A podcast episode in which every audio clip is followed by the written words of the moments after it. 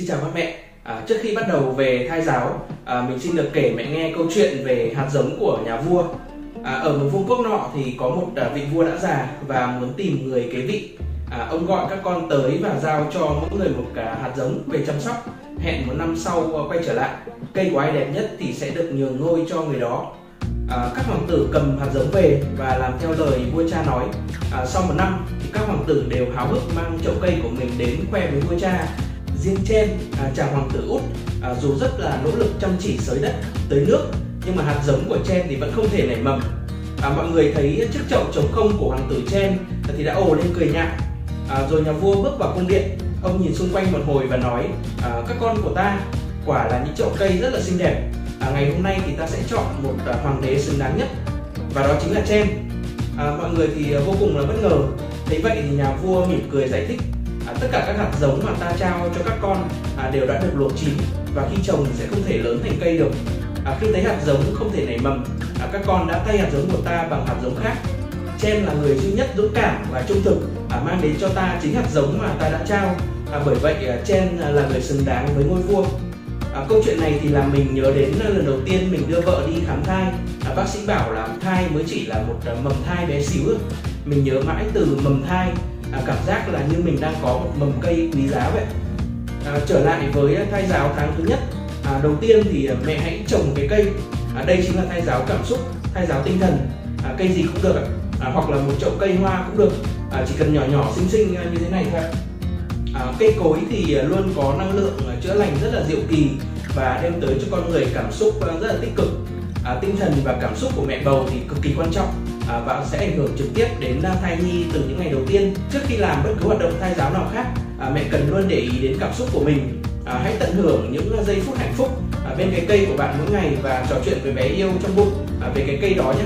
Thứ hai, mẹ hãy cùng bố đặt cho bé một cái tên thật là dễ thương để gọi mỗi ngày khi thai giáo. Mẹ hãy yên tâm giao việc này cho bố nhé. Bố sẽ cảm thấy mình thật là quan trọng và mình như là một phần của việc thai giáo vậy. Tiếp theo là trò chuyện với thai nhi, hay còn gọi là thai giáo ngôn ngữ. Ở tháng này tính giác của bé chưa phát triển đâu ạ. Nhưng mà mẹ hãy vẫn bắt đầu trò chuyện cùng bé nhé. Mẹ hãy nói với bé lời cảm ơn, chào đón bé vì đã chọn bố mẹ để đồng hành. Mình tin là cảm xúc của mẹ sẽ tốt lên rất nhiều khi mà tâm sự cùng bé mỗi ngày. Thứ tư là trò chuyện với những người bạn đã từng sinh con. Đây là hoạt động thai giáo tri thức và thai giáo cảm xúc. Hoạt động này thì vừa giúp mình học hỏi kiến thức này, kinh nghiệm nuôi con, lại vừa giúp mình vui vẻ với những người mà mình yêu quý. Tiếp theo là viết nhật ký thai kỳ, một hoạt động thai giáo cảm xúc và rèn luyện trí nhớ. Sau mỗi ngày thì mẹ có thể nhớ lại những việc trong ngày và viết xuống, có thể in ảnh chụp bụng bầu của mình và đính kèm. Sau này khi đọc lại cho con xem thì cả bố mẹ và bé sẽ thấy rất là ý nghĩa đấy.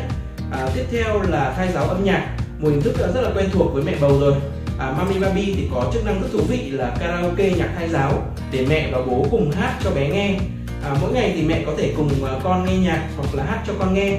Nếu mà mẹ chưa thử chức năng karaoke nhạc thai giáo của Mami Barbie thì hãy thử ngay nhé. Cuối cùng là thai giáo dinh dưỡng.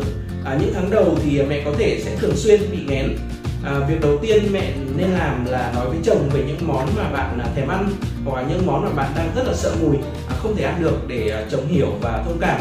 Mẹ có thể uống thêm trà gừng, nước gừng để giảm cảm giác buồn nôn.